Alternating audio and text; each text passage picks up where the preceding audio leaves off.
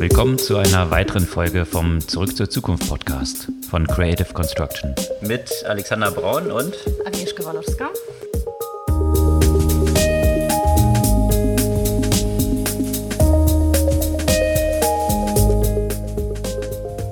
Was gab's Neues letzte Woche? Was gab's nicht? Ganz schön viel Turbulenzen rund um die Quartalszahlen der Big Techs und entsprechend auch die Bewertung und die Börse, die ganz schön crazy ist. Ja, eine absolute Achterbahnfahrt, die jede Menge Rekorde gebrochen hat letzte Woche, sowohl nach oben als auch nach unten. Getriggert natürlich durch ja viele dieser großen Player, die reported haben, von Facebook über Google bis hin zu Amazon und natürlich noch ein paar weiteren Playern da drin. Ja, und da gehen wir ja bis in die Details. Man könnte eigentlich fast zu jedem dieser Unternehmen eine gesamte Folge machen, weil da einfach so viele Implikationen und Nebengeschichten rund um jedes Thema gab. Aber wir versuchen das irgendwie zusammenzufassen. Ja, vor allem das Spannende ist auch, dass sich eben sehr viele Sachen daraus ableiten lassen, was überhaupt die Marktentwicklung rund um Corona und Sondereffekte und so weiter angeht, die natürlich aus diesen Zahlen so ein bisschen rauskommen, hinsichtlich einer Normalisierung oder einem weiter so. Ansonsten, ja, über die Probleme von Peloton haben wir jetzt schon mal gesprochen und zwar häufiger. Jetzt soll es womöglich einen angeblichen Käufer geben, jetzt wo das Unternehmen ja immer weniger wert ist. Wo ich mich ja schon letztes Jahr geärgert habe, dass ich mich so lustig gemacht habe über die Aktie, wo sie dann so nach oben schoss. Jetzt ist es dann doch wieder da, wo es sein sollte. Ansonsten auch auf unserem lokalen Markt haben Tech-Unternehmen so ein paar Probleme. N26, da ist ja nicht nur die BaFin aktiv, sondern jetzt auch die Staatsanwaltschaft. Aber sonst zum Thema Startups in Europa gab es einen langen Beitrag von Financial Times mit so der Frage, ist Europa eigentlich die neue Silicon Valley? Warum die das so sehen. Finde ich eine spannende Perspektive mal. Und im Silicon Valley gab es natürlich auch wieder eine ganze Reihe von News oder Gerüchte rund um NFTs. Da munkelt man, ob jetzt Andreessen Horwitz etwas größer bei Board Apes, das sind diese Affen-NFTs, die sich viele so, naja, viele, viele, die sich leisten können, die mit Krypto wahrscheinlich viel verdient haben, als ihre Profilbilder erstellt haben. Und was das überhaupt für diesen ganzen Markt rund um NFTs so bedeutet, OpenSea und die Zahlen, die da so hinterstecken. Ja, und auch wie jede Woche kann ja auch das Thema Cybersecurity hier nicht fehlen. Und dazu gab es auch interessante Berichte aus der Richtung Nordkorea und Israel. Und ansonsten Grinder ist in China aus allen App Stores rausgeschmissen worden. Was die Gründe dahinter sind, dazu verlieren wir auch noch ein paar Worte. Ja, und bevor wir in diese sehr durchwachsenen und turbulenten Zahlen einsteigen und die Entwicklung, die dahinter stecken, kurze Erinnerung, ihr könnt unseren Podcast gerne abonnieren, einfach auf den Folgen-Button klicken und gerne auch eine Bewertung hinterlassen und ein paar Freunden schicken, falls euch die Folge gefällt. Dann hilft das sehr unserer Verbreitung. Ja, was war denn da vergangene Woche los? Also auf jeden Fall, wenn man an der Börse unterwegs ist, war das eine turbulente Woche, oder? Ja, ich kann mir schon vorstellen, dass so dem einen oder anderen Anleger und Anlegerin so der Puls ganz schön stieg zwischenzeitlich und zwar aus unterschiedlichen Gründen. Ja, und das hing natürlich stark mit der Sonderentwicklung rund um Corona zusammen. Die hatte ja sämtliche dieser großen Tech-Unternehmen in astronomische Höhe steigen lassen, weil so viel Geld ausgeschüttet wurde, was von den Regierungen Regierung kam, von den Zentralbanken und als Checks verteilt wurde und natürlich E-Commerce absolut geboomt hatte in dieser Zeit. Und da war jetzt so die große Frage, wie wird es weitergehen? Jetzt, wenn sich die Zahlen vielleicht so ein bisschen normalisieren und auch die Vergleiche zum Vorjahr schwierig werden aufgrund der Entwicklung, weil der Boom im Vorjahr eben so groß war, würden jetzt die Unternehmen dort enttäuschen mit ihren Quartalszahlen oder würde das so weitergehen? Und die Börse hatte ja in den vergangenen Wochen, also seit November, November schon kräftig an Wert verloren, eigentlich über alle Sektoren hinweg, Tech-Sektor natürlich insbesondere. Und deswegen hat man jetzt vor dem Hintergrund der Zahlen, die anstanden von all den großen Tech-Playern, natürlich besonders neugierig auf diese Ergebnisse geschielt. Ja, Alex, du hast ja auch schon letzte Woche dir in die Hosen gemacht, wie das mit der Amazon-Aktie sein wird. Zu der kommen wir auch noch, aber da gab es welche, die deutlich schlimmer getroffen wurden.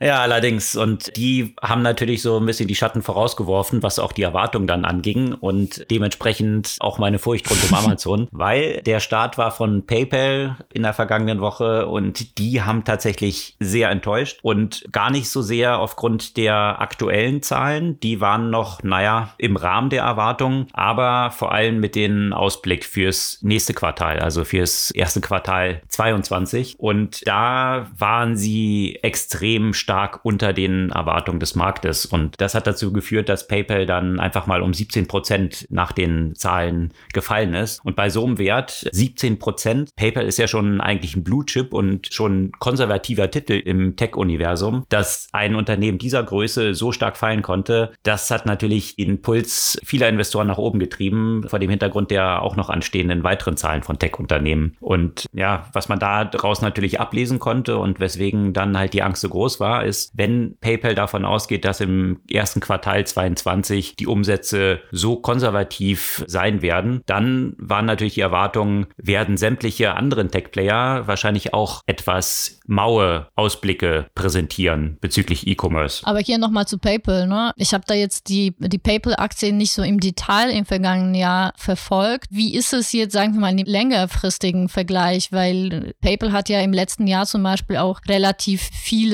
sagen wir mal, News, die Grund zu Optimismus geschaffen haben, gemeldet. Also mit dem endlich mal paar, sagen wir mal, Fortschritten, Innovationen, Neuentwicklung, starker Einstieg in Krypto, hat das ja auch nicht erstmal den Kurs ja auch nach oben befeuert, dass jetzt wieder zurück nach unten korrigiert wurde? Naja, PayPal hat so ein paar Sondereffekte. Also wenn man sich anschaut, wie sich PayPal und der Kurs von PayPal in der Corona-Pandemie entwickelt hat, dann ist der natürlich auch kräftig nach oben geschnellt. Also vor der Pandemie so um 110 Euro notiert und dann auf dem Peak so um 230. Also auch mehr als verdoppelt. Das ist natürlich eine sehr dynamische Entwicklung. Und das hatte natürlich sehr stark damit zu tun, dass PayPal sehr stark von Online-Umsätzen abhängig ist. Also natürlich in E-Commerce-Shops entsprechend eingebunden ist. Und diese Entwicklung, die du jetzt so genannt hast mit Integration von Krypto, die sind ja noch nicht so wirklich in einer Dimension, dass es für PayPal schon einen größeren Impact haben würde. Und die Abhängigkeit von PayPal von diesen Online-Umsätzen, wenn jetzt E-Commerce zurückgeht, die hat man jetzt eben in diesen Zahlen gesehen und was entsprechend dann zu diesem Absturz auch geführt hat. Ja, aber am gleichen Tag hat auch noch ein anderes Unternehmen Zahlen präsentiert und zwar Google oder Alphabet, wie die Mutter des Unternehmens ja heißt. Und die waren im Gegensatz zu PayPal überraschend positiv. Also da hatte man jetzt ja auch eben Angst gehabt, wie sieht der Werbemarkt aus, wenn allgemein E-Commerce nach unten geht, könnte man ja durchaus davon ausgehen, dass Google hier auch drunter leiden würde, weil Unternehmen dann entsprechend weniger Geld für Werbung ausgeben. Das war aber tatsächlich jetzt bei Google nicht wirklich zu sehen. Die haben nochmal kräftig den Umsatz gesteigert. Ja, 2020 hatten sie 183 Milliarden, 2021 jetzt 258 Milliarden an Jahresumsatz. Ein Unternehmen wie Google in dieser Größe, dass es noch so stark wachsen kann. Und hier haben natürlich neben der Suchwerbung, die sich positiv entwickelt, natürlich auch vor allem die Cloud-Umsätze sehr positiv nochmal abgeliefert, was man ja auch schon ein bisschen aus den Zahlen, da hat man letzte Woche ja von berichtet, von Microsoft, die sich bei Azure recht positiv entwickelt haben, dass man dort so schon erwarten konnte, Cloud scheint anscheinend von negativen Entwicklungen jetzt nicht betroffen zu sein. Ja, apropos negative Entwicklung. Rund um Google gab es natürlich auch noch andere andere Informationen, die erstmal jetzt offenbar nicht wirklich eine Auswirkung auf die Zahlen und auf die Aktie haben. Aber wer weiß, wie sich das in den kommenden Jahren entwickelt. Ein recht umfassender Bericht bei der New York Times rund um die Antitrust-Thematik, äh, die Google im Moment in Europa hat. Und was ich daran spannend fand, eine große Rolle in dem Vorgehen gegen Google in Europa spielt ein tschechisches Unternehmen. Was viele wahrscheinlich nicht wissen, ist, dass Google sehr lange keinen Fuß in Tschechien fassen konnte, weil es dort eine lokale Suchmaschine, Seznam, gibt. Oder jetzt könnte man das ja fast in der Vergangenheitsform sagen. Und diese hatte da eine sehr dominante Stellung über lange Zeit, bis eben die Suche stärker auf den Mobilgeräten angefangen hat stattzufinden. Und was ist mit den Mobilgeräten? Haben wir auch schon ein paar Mal darüber gesprochen, wie viel Google Apple zahlt, dass Google die Default-Suchmaschine auf den iPhone iPhones sein darf. Plus natürlich ist es eine Default-Suchmaschine auf den Android-Phones. Und auf diesem Weg haben sie einfach die ganzen Marktanteile von Cessnam abgegriffen, weil für die diese Möglichkeit dann einfach nicht bestand. Und wie die Power of Default ist, darüber haben wir auch schon ein paar Mal gesprochen. Wenn diese Suchmaschine einfach dort in, integriert wird, dann habe ich mit meiner externen Suchmaschine eigentlich so gut wie keine Chance, wenn ich dafür irgendwelche extra Aktionen unternehmen muss. Und die haben natürlich auch dagegen geklagt, haben auch Recht bekommen, aber wie das häufig in solchen Klagen ist, kennen wir auch aus den 90ern von Microsoft. Bis das alles durch war, bis dem Recht gegeben wurde, hat das Unternehmen eigentlich komplett an Relevanz verloren. Es war einfach für die viel zu spät. Da gibt es ja auch noch einen weiteren Rechtsstreit. Cessnam verklagt eben Google auf 400 Millionen in verlorenen Umsätzen. Und aber eben das ganze Thema ist ein wichtiger Aspekt für den Digital Markets Act in Europa, der eben künftig sowas stärker kontrollieren oder stärker unterbinden möchte. Und diese Default-Frage ist halt für mich immer, das, das wird immer wieder ehrlich gesagt unterschätzt, auch gerade von den Regulierern. Es ist vermutlich aber auch nicht so einfach, das a priori entsprechend zu regulieren. Und ich bin gespannt, was die juristischen Konsequenzen dann in Europa von den neuen Regulierungen sein werden und inwiefern das künftig auf Google einen Einfluss haben wird. Ja, und das, was du erwähnt hast mit diesen Traffic Acquisition Costs, wie sich das bei Google nennt, also das, was Google eben anderen Unternehmen zahlt, Apple hattest du erwähnt, damit es die Default-Suchmaschine ist. Darauf gab es natürlich auch Reports und zwar fast 14 Milliarden sind es, die Google ausgegeben hat im letzten Quartal, um entsprechend hier andere Unternehmen dafür zu zahlen, dass sie auf deren entweder im Browser oder halt bei den iPhones die Default-Suchmaschine sind. Und ja. das ist natürlich schon, ja, wenn Regulatoren sich was anschauen sollten, dann ist es vielleicht sowas, dass hier solche Summen ausgegeben werden, um sich halt den Traffic dort zu kaufen. Und da könnte man sich dann schon fragen, wie können dann Wettbewerber dort überhaupt noch reinkommen? Also andere Suchmaschinen, wenn Apple so viel Geld dafür bekommt, dass hier Google Default-Suchmaschine mhm. ist. Ja, grundsätzlich aber eben gute Zahlen und die Aktie ist um 9% nachbörslich nach oben geschossen und bei der Marktkapitalisierung von Alphabet ist das natürlich ein extremer Move. Was auch interessant war, über diese Quartalszahlen hinaus hat Google auch nochmal Einblicke gegeben, wie sie künftig das Tracking handhaben wollen. Wir hatten ja schon mehrfach darüber berichtet, dass eben Cookies hier entsprechend nicht mehr verwendet werden sollen und sowas wie Federal Learning Cohorts, also FLOC, das war eine Idee, die Google präsentiert hatte, dass hier entsprechende Kategorien von Interessen gebildet werden, in die Nutzer dann gruppiert werden, sodass etwas mehr Privacy dann möglich ist, weil nicht mehr jeder Nutzer einzeln mit all seinen Komponenten getrackt wird, sondern mehr solche Kohorten dann einfach. Das war aber auch auf nicht so viel Gegenliebe gestoßen und jetzt hat Google ein neues Konzept vorgestellt. Mal schauen, ob das dann eingeführt wird und das soll dann eben auf Basis von Topics sein. Also und das findet eben dann nicht mehr auf Seiten von Google statt, wo Nutzerpräferenzen vorgehalten werden, sondern das soll browserbasiert sein, sodass für sämtliche User eine Anzahl von Topics vorgehalten werden über drei Wochen, glaube ich. Das ist so die Eingrenzung, fünf Interessen, zu denen Nutzern gruppiert werden. Also von daher ist es nur noch auf der Nutzerseite im Browser und nicht mehr bei Google vorgehalten. Und davon verspricht man sich eben besser die Privatsphäre der Nutzer wahren zu können. Interessant finde ich daran, also mal schauen, ob es jetzt eingeführt wird, aber interessant finde ich rund um diese Entwicklung jetzt um Privacy auch so dieses Lavieren von einer Reihe von Medienkonzernen, die natürlich ja mit Google ein bisschen auf Kriegsfuß stehen. Also nur mal um Springer zu nennen, da hat sich eben Matthias Döpfner ja besonders hervorgetan, Google immer anzugreifen. Häufig auch, wie ich sagen muss, zu Recht, häufig aber auch mit etwas einer verschrobenen Darstellung der Tatsachen, weil wer leidet darunter unter der Marktmacht von Google? Natürlich auch die Medienunternehmen. Und hier hatte Matthias Döpfner 2021 noch so einen Artikel geschrieben unter der Überschrift, dass es Zeit ist, diese Tech-Monopole zu entmachten und vor allem vor dem Hintergrund, die Privatsphäre den Nutzern zurückzugeben, den Nutzern ihre Daten zurückzugeben. Und jetzt sieht man halt diese Anstrengung, die Google jetzt hier unternimmt. Und jetzt stellt sich aber interessanterweise gerade Springer wiederum quer bei den deutschen Publishern und sagt, dass sie absolut dagegen sind, dass Google jetzt hier Third-Party-Cookies abschaffen will. Das ist eben so eine typische Strategie von wasch mich, aber mach mich nicht nass. Also solange ich gegen Google schießen kann und sagen kann, ihr seid die Bösen und sich dann den Anstrich zu geben, ich will ja nur das Beste von den Nutzern. Ja, das ist wahrscheinlich hier auch die entscheidende Frage. Will man das Beste von den Nutzern, also die Daten der Nutzer oder das Beste für die Nutzer. Und das scheint hier ja mit dieser Opposition gegen die Abschaffung von Cookies bei Springer ziemlich klar zu sein. Apropos Privatsphäre und die Daten von Nutzer. So ein Move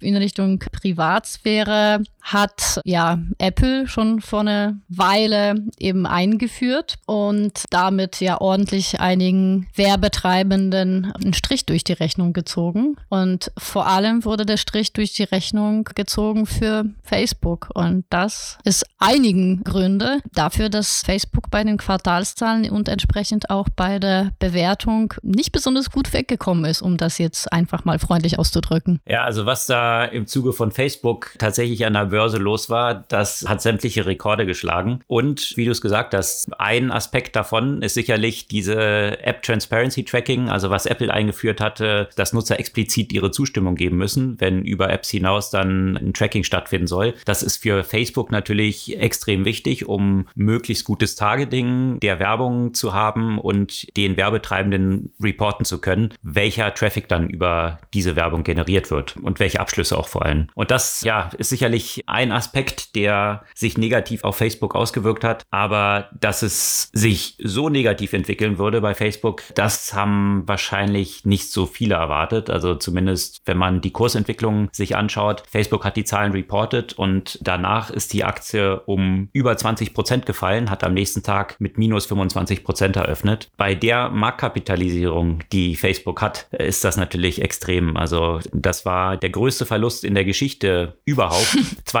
235 Milliarden an Marktbewertung sind dort eliminiert worden. Und das hat sich auch auf Mark Zuckerberg ausgewirkt, der bis vor kurzem ja noch der drittreichste in der Forbes-Reichenliste war. Der hat dann einfach mal über Nacht 34 Milliarden seines Vermögens verloren. Man muss sich aber noch nicht so richtig Sorgen um ihn machen. Er hat immer noch 85 Milliarden an persönlichen Vermögen. Also ich glaube, wird es noch eine Weile aushalten können. Aber das ist natürlich ein extremer Drop, der dort stattgefunden hat. Und ja, Apple ist da nicht der Einzige, der Facebook hier Druck bereitet. Nee, also ich meine, einerseits bereiten die sich in Anführungszeichen auch so ein bisschen den Druck selbst. Also man könnte es natürlich unterschiedlich interpretieren. Facebook investiert natürlich auch recht viel in den ganzen Metaverse-Bereich, weswegen die sich auch umbenannt haben. Und da hat man ja auch gesehen, dass die ganze Sparte Virtual Augmented Reality, also alles, was in Richtung Metaverse geht, natürlich absolutes Verlustgeschäft im Moment. Da lohnt es sich sowieso, wenn jemandem gerade das interessiert, paar Analysen zu lesen, weil das zeigt natürlich ja auch grundsätzlich, wie schwierig der Markt ist. Da ist nicht nur Facebook, was sich da so ein bisschen die Zähne ausbeißt, sondern in dem Bereich Virtual und Augmented Reality, ja, da, da strugglen ja alle, ja, also auch, auch Microsoft und so weiter. Also alles, was in diese Richtung geht, ist natürlich erstmal ein Investment, was bisher eben kein Return bringt. Das ist natürlich ja auch der eine Aspekt darin. Da muss man halt schauen, wie lange,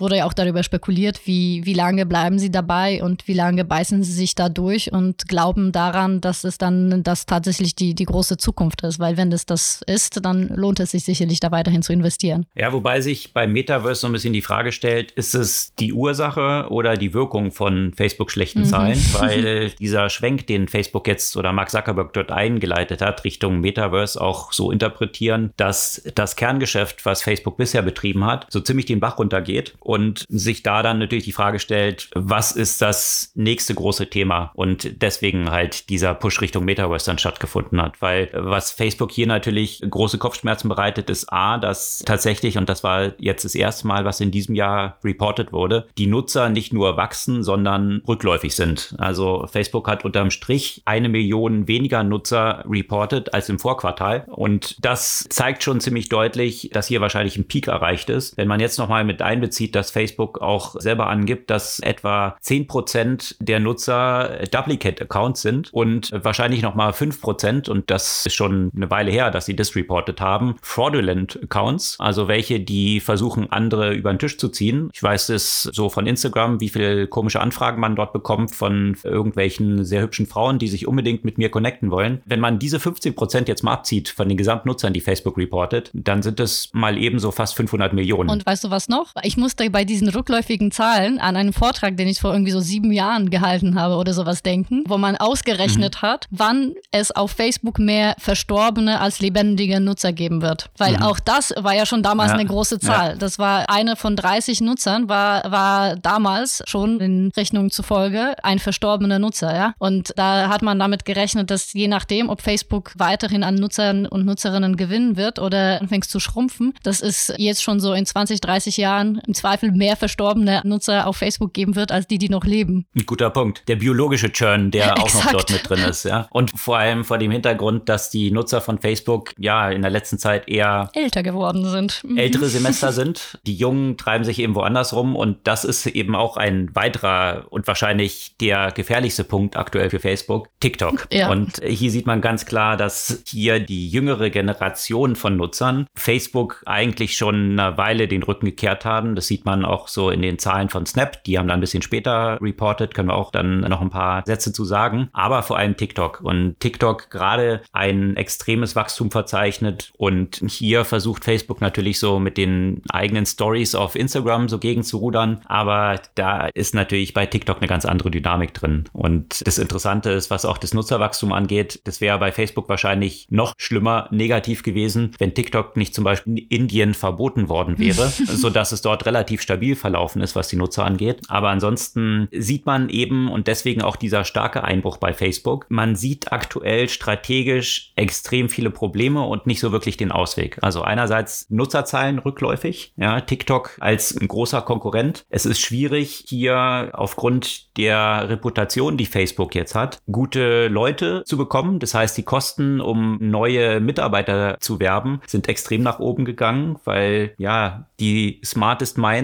nicht unbedingt sich jetzt Facebook auf den Lebenslauf noch schreiben wollen. Und dann noch dieser Push von Apple, der sie wahrscheinlich auch nochmal 10 Milliarden jetzt kostet, was das Tracking angeht. Also aus allen Seiten ist das Geschäftsmodell von Facebook jetzt unter Druck und dieser Move Richtung Metaverse, bis sich das manifestiert, da kann man wahrscheinlich noch so fünf bis zehn Jahre in die Zukunft schauen. Also und von daher sieht es aktuell, also Facebook wird morgen nicht pleite gehen, ja, die machen natürlich noch immer extrem viel Umsatz und sind auch immer noch extrem profitabel. Bloß an der Börse wird ja das Wachstum honoriert und hier zeigt sich in dieser Abstrafung von Facebook keine einzige Wachstumsstory. Und apropos Wachstum oder rückläufiges Wachstum, Jetzt gerade auf Twitter große Häme über Facebook, weil Mark Zuckerberg wohl angekündigt haben soll, sich im Zweifel aus Europa zurückzuziehen, um, wenn er dazu verdonnert wird oder wenn Facebook dazu verdonnert wird, die Nutzerdaten eben nicht in den USA zu verarbeiten. Und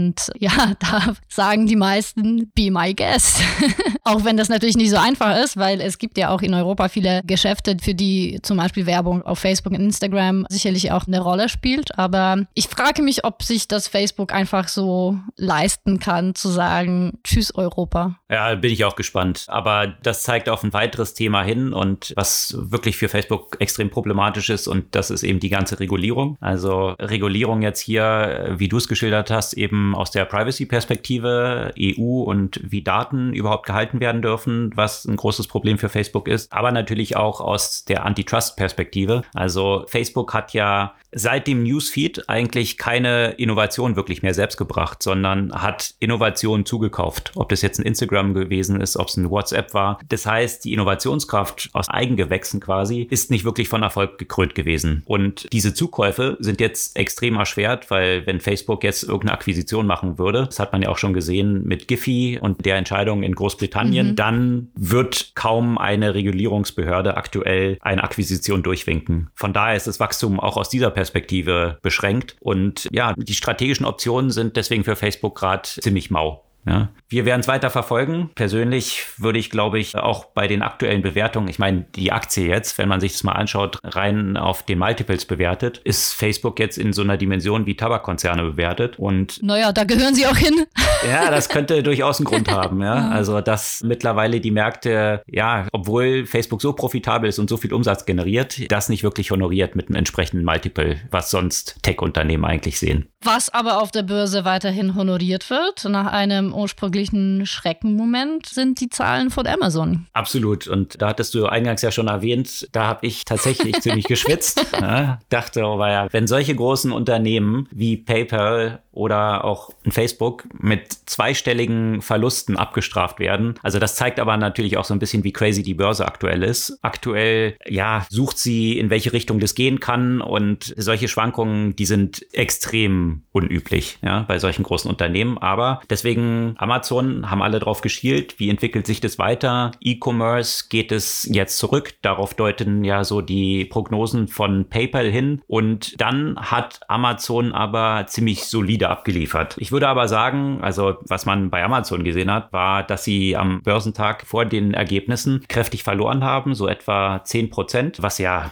bei so einer Größe des Unternehmens dramatisch ist. Nachbörslich sind sie dann aber um, ich glaube, 25 Prozent nach oben geschossen. Und das ist natürlich eine Tagesschwankung, die vollkommen unüblich ist. Und es ist aber meiner Meinung nach fast ein bisschen übertrieben, weil so toll waren die Zahlen von Amazon de facto unterm Strich dann nicht wirklich. Also sie haben tatsächlich, was die E-Commerce-Umsätze angeht, die Prognosen verfehlt. Mhm, aber knapp. Knapp verfehlt. Ja. Wurden aber trotzdem so positiv bewertet, weil es natürlich in anderen Bereichen Cloud absolut am Boom ist. Ja, die AWS wachsen weiter extrem profitabel. Die ganzen Werbebereich hat Amazon jetzt das erste Mal separat ausgewiesen. Das war ja bisher immer so gruppiert in andere Umsätze. Und das war natürlich wahrscheinlich ein guter Zeitpunkt, das jetzt auszuweisen. 31 Milliarden hat Amazon mit Werbung in 2021 an Umsatz generiert. Und das ist natürlich ein extrem profitables Geschäft. Also die Kosten für diese Werbung sind ja fast gleich null. Ja, also in den eigenen Suchresultaten auf der Amazon-Webseite Werbung anzuzeigen, das ist natürlich ein extrem profitables Geschäft. Und das hat wahrscheinlich geholfen und einen Einmaleffekt und zwar von Amazons Investment in Rivian. Da hatten wir ja auch mal von berichtet, dass dort Amazon 100.000 Lieferfahrzeuge bei Rivian bestellt hat und das kombiniert hat mit einem 1,5 Milliarden Investment in, in das Unternehmen. Rivian ist ja im vergangenen Jahr an die Börse Börse gegangen und wie all diese E-Auto-Plays absolut durch die Decke gegangen. Ohne dass viele von den Fahrzeugen überhaupt auf der Straße sind. Ne? Also die ganzen Sachen, die eigentlich Amazon auch gesetzt hat, die haben ja auch schon quasi vorbestellt, eine Anzahl von den Rivians, aber wann die tatsächlich zum Einsatz kommen, weiß ja keiner.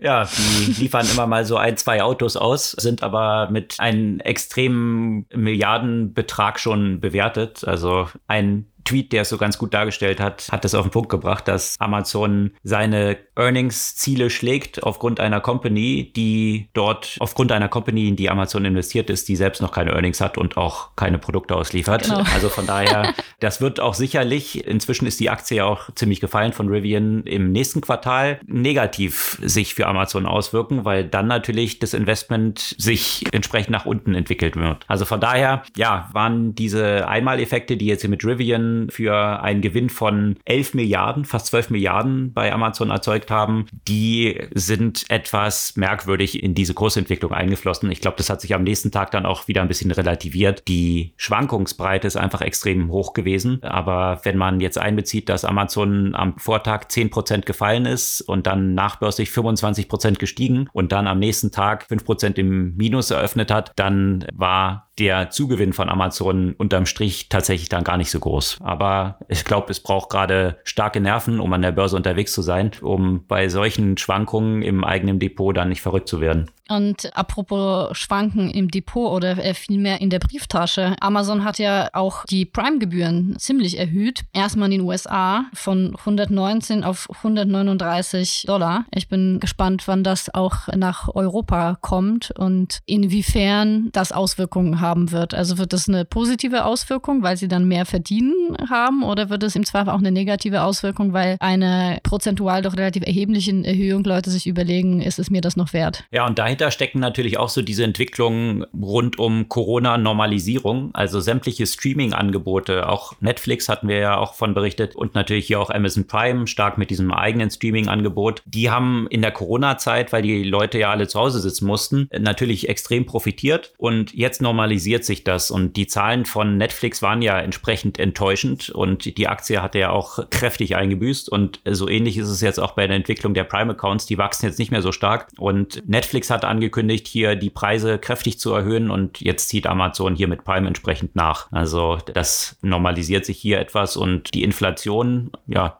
sieht man in den Kosten dieser Accounts. Was ich aber auch spannend fand und das ist natürlich unglaublich, wie für so ein Unternehmen es überhaupt möglich ist. Amazon hat nochmal eine halbe Million an zusätzlichen Mitarbeitern eingestellt. 1,6 Millionen Mitarbeiter arbeiten jetzt für Amazon. Wow. Und wenn man das einfach mal auf das vergangene Jahr runterrechnet, sind es pro Tag mehr als 1000 Mitarbeiter, die Amazon eingestellt hat. Wie das überhaupt operativ zu handeln ist, am Tag 1000 Mitarbeiter einzustellen. Natürlich hat Amazon wahrscheinlich auch einen ziemlich hohen Churn an Mitarbeitern in den Lagerhäusern und Fulfillment Centern, die Amazon so betreibt. Aber das zu bewerkstelligen, muss ich schon sagen, Hut ab, wie das für so ein Unternehmen möglich ist. Aber, und das hat natürlich natürlich auch sich negativ auf die Zahlen von Amazon ausgewirkt. Die Kosten sind natürlich extrem gestiegen. Wenn Sie jetzt in den USA den Lagermitarbeitern 18 Dollar pro Stunde zahlen, das ist weit über dem Mindestlohn. Und das sieht man natürlich auch, was die Profitabilität von Amazon angeht. Ja, und von daher wird sich zeigen, wie sich das im ersten Quartal dann so entwickeln wird. Ja, und wo wir bei Amazon sind, du hast ja auch schon mal erwähnt, die sind ja bei Rivian groß eingestiegen. Jetzt gibt es eine Spekulation, ob Amazon vielleicht in ein anderes Tech-Unternehmen, das zwischenzeitlich einen Höhenflug hatte, jetzt eher etwas am absteigenden Ast ist, einsteigt. Und zwar Peloton. Peloton ist ja auch, ne?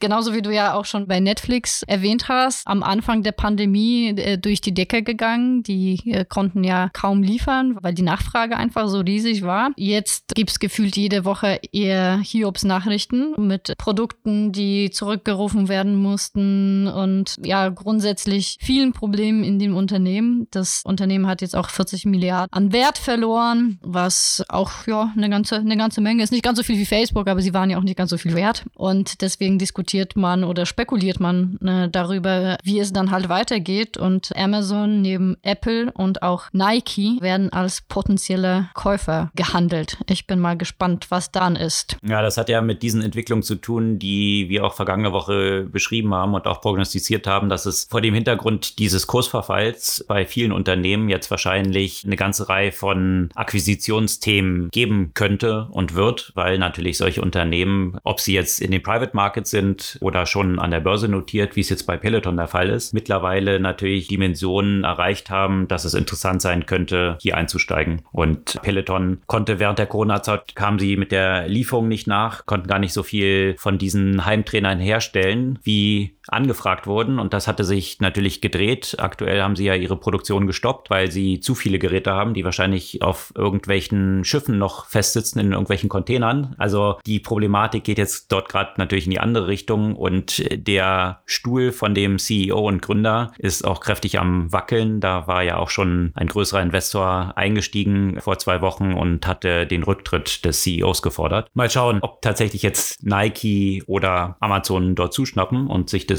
Unternehmen einverleiben. Bestätigt ist davon noch nichts, aber die Gerüchte haben auf jeden Fall schon dafür gesorgt, dass Peloton nachbörslich dann plötzlich mal um 40 Prozent gestiegen ist. Apropos wackelnde Stühle bei den äh, CEOs. Ob das um CEOs geht, das weiß man nicht, aber die N26 hat hier auch so ein paar Probleme, wovon wir auch schon mal berichtet haben. Die ganze Zeit Stress mit äh, der BaFin aufgrund von wohl nicht angemessene Geldwäscheprävention und äh, jetzt kam die Meldung, dass nicht nur die BaFin die Hände im Spiel hat, sondern jetzt auch tatsächlich die Staatsanwaltschaft gegen vier der N26-Managern ermittelt. Das ist natürlich schon nochmal eine weitere Eskalationsstufe, könnte man sagen. Und wäre N26 an der Börse, hätte man das sicherlich ja auch in den Zahlen gesehen. Das sind sie ja auch noch nicht. Aber die Problematik hat man ja auch schon bei der letzten Finanzierungsrunde gesehen, die sicherlich nicht zu der Bewertung stattfand, die, die sich N26 vorgestellt hat. Da bin ich mal gespannt, wie es mit dem Unternehmen weitergeht. Da gab es ja auch schon einige Maßnahmen seitens der BaFin, die haben bereits die Anzahl Anzahl der neuen Nutzer einschränken müssen auf eben maximal 50.000 Neukunden, das natürlich für ein Unternehmen im Wachstum nicht so ideal ist, wenn man ja die Anzahl der Neukunden und Kundinnen drosseln muss. Ja, da bin ich auch gespannt. Das, was ich vorhin zu Facebook gesagt habe, dass hier eigentlich an allen Fronten starker Druck auf dem Unternehmen herrscht, das würde ich für N26 definitiv auch so sagen, weil sämtliche Felder, in die N26 so gehen wollte, also zunächst die Expansion nach Großbritannien, in die USA, USA, Brasilien. Da ist überall nicht wirklich was draus geworden. Und in den lokalen Märkten gibt es so große Player, die auch von der Marktkapitalisierung schon längst an N26 vorbeigezogen sind. Ob das jetzt Nubank in Brasilien ist, Chime in den USA oder Revolut eben in Großbritannien. Revolut ist ja jetzt aktuell, glaube ich, schon mit um die 30 Milliarden bewertet und N26 hat es in Anführungsstrichen auf nur gut 9 Milliarden gebracht. Immer noch sehr hohe Bewertung, aber da stellt sich jetzt die Frage, in welche Bereiche können sie wirklich noch expandieren? Nutzerwachstum wahrscheinlich eher schwierig. Also sie müssen aus den existierenden Nutzern mehr rausholen, definitiv. Das versuchen sie ja auch jetzt mit Trading, was sie einführen wollen und auch Kryptohandel. Aber das ist, wenn man jetzt mal vergleicht, wann der Trading-Boom war innerhalb der Corona-Zeit, hier hat man ziemlich den Zug verpasst, sowohl was Kryptohandel als auch Börsenhandel angeht. Und das ist natürlich jetzt schwierig, ob man dort noch reinkommt und ob man sich dann eben dort auch etablieren kann, weil viele der Kunden von N26 werden mittlerweile wahrscheinlich auch Kunden von Trade Republic sein. Also welchen Vorteil das dann für die N26-Nutzer liefert und ob sie dann entsprechend zurückswitchen werden, das ist sicherlich auch noch fraglich. Also aktuell ein eher schwieriges Umfeld von N26. Aber apropos N26, ich habe einen sehr langen Beitrag eben bei äh, Financial Times gelesen zu eben dem ganzen Thema Unicorns, Startups in Europa und die Rolle des Venture Capitals aus Silicon Valley in diesem Wachstum. Und ja, das ist gar nicht so uninteressant, auch wenn ich ja relativ viele kritische Stimmen zu dem Beitrag dann zum Beispiel auf Twitter gelesen habe, weil es sehr stark äh, rein aus der Perspektive von Sequoia geschrieben wird. Also Sequoia ist 2019 eben auch nach Europa gekommen und hat stärker angefangen, halt in den europäischen Startups zu investieren. Lange Zeit war es halt eher so, dass es schwierig war, richtiges, in Anführungszeichen, amerikanisches Venture Capital zu bekommen, wenn man zum Beispiel in Deutschland oder in Frankreich oder wo auch immer eben weit entfernt von Silicon Valley saß. Und das hat sich eben in den letzten Jahren sehr stark geändert. Und was der Beitrag halt aufzeigt, ist, wie viel stärker im Moment das Wachstum ist bei den Startups, bei den Unicorns in Europa im Vergleich zum Beispiel zu Silicon Valley. Also zum Beispiel hat die Anzahl von Early Stage Startup Investments in USA sich verdoppelt in den letzten fünf Jahren, während es in Europa sich versiebentfacht hat. Wenn man sich hier anschaut, vor fünf Jahren gab es in Europa weniger als 10 Unicorns. Jetzt sind es 49. Also auch ein Wachstum, ein fünffaches Wachstum. Und aus Zeitgründen werde ich jetzt hier nie so stark in die Details gehen, aber es ist schon so ein bisschen die Frage, ist es ein Stück weit vielleicht ja auch der Markt in Silicon Valley sehr stark auch gesättigt und deswegen suchen die Investoren nach neuen Möglichkeiten eben in Europa und wie stark kann Europa halt eben auch davon profitieren, da es eben immer bisher hieß, europäische und gerade deutsche VCs sind natürlich wesentlich risikoaverser, wesentlich konservativer und äh, mit äh, einer stärkeren Beteiligung von amerikanischem Kapital gibt es hier einfach neue Möglichkeiten für Wachstum, das bisher eben von den lokalen Investoren nicht finanziert wurde. Ja, die VCs aus dem Silicon Valley haben sicherlich auch großen Druck bekommen von solchen Playern wie Softbank und Tiger Global. Tiger Global, ja, die mit extrem viel Geld unterwegs sind und auch sehr international eben von Beginn an eigentlich auch schon unterwegs waren und hier dann große Player auch außerhalb der USA aufbauen und entsprechend sicherlich mit dazu beigetragen haben, dass sich hier Silicon Valley auch überlegen muss und die VCs von dort, wie sie dort äh, auch in diese Märkte reinkommen. Ich bin gespannt, wie sich das dann weiterentwickeln wird, auch vor dem Hintergrund jetzt der Korrektur im Tech-Umfeld an den Börsen. Da hatten wir auch vergangene Woche schon drüber diskutiert und wie sich das dann auch auf die Startup-Finanzierung auswirken könnte und auch auf die Bewertung. Vor dem Hintergrund, dass im vergangenen Jahr 600 Milliarden an Venture Money aufgenommen wurde, also von den Venture Capitalists selbst. Also das sitzt noch in den Geldbörsen bei den VCs sozusagen. Also die 600 Milliarden, die müssen ja auch irgendwie als Kapital deployed werden, also in Startups gesteckt werden. Und das wird sicherlich spannend. Also so viel Geld wie noch da ist, aber jetzt Bewertungen, die zum Teil zurückgehen, ob sie das schaffen, so viel Geld überhaupt zu investieren. Ja, und ob das tatsächlich dann zu einem Rückgang der Bewertung führt oder sie trotzdem recht stabil bleiben für Startups, obwohl an den Kapitalmärkten, also eben an der Börse, die Bewertungen stark zurückgegangen sind. Das ist sicherlich eine der spannenden Fragen des kommenden Jahres. Ja, ich bin bald soweit. Ich werde bald welches brauchen. Von daher schauen wir dann mal. Wirst du berichten? Was die Bewertung auch in Bereichen Kryptoumfeld angeht, da gab es vergangene Woche, Freitag hat es angefangen, dass sich das wieder ein bisschen gedreht hat. Eine interessante Entwicklung. Bislang sind die Bitcoin und sämtlichen anderen Kryptowährungen ja kräftig gefallen, auch mit den Tech-Aktien eigentlich in eine Richtung. Und man hat sich immer so gefragt, naja, also ein Inflationshedge scheint es ja jetzt nicht gewesen zu sein. Am Freitag ging aber Krypto wieder kräftig nach oben, das ganze Umfeld. Und was auch aktuell natürlich ein riesen Boom-Thema ist, sind die NFTs. Wir hatten ja auch schon mehrfach darüber berichtet. Da gibt es natürlich sehr, sehr viele Einsatzmöglichkeiten, aber die aktuell am meisten boomen und die ganze Wahrnehmung der Medienlandschaft so einnehmen, sind natürlich bestimmte Bilder, Profilbilder von Affen zum Beispiel oder CryptoPunks. Board Apes war hier im vergangenen Jahr steil durch die Decke gegangen. Also das sind Board Ape Yacht Club. Hier konnte man sich eben entsprechende Affen kaufen als Profilbild setzen und die haben tatsächlich im vergangenen Jahr auf OpenSea schon einen Umsatz von fast 500 Millionen gemacht. Das muss man sich mal vorstellen. Und OpenSea selbst, diese Plattform, auf der diese NFTs gehandelt werden. Wenn man sich hier die Zahlen anschaut, Vorjahr vergleicht, 2021 war der Umsatz auf OpenSea 8 Millionen Millionen, 2022 im Januar 5 Milliarden. Das zeigt so ein bisschen die Dynamik der Entwicklung.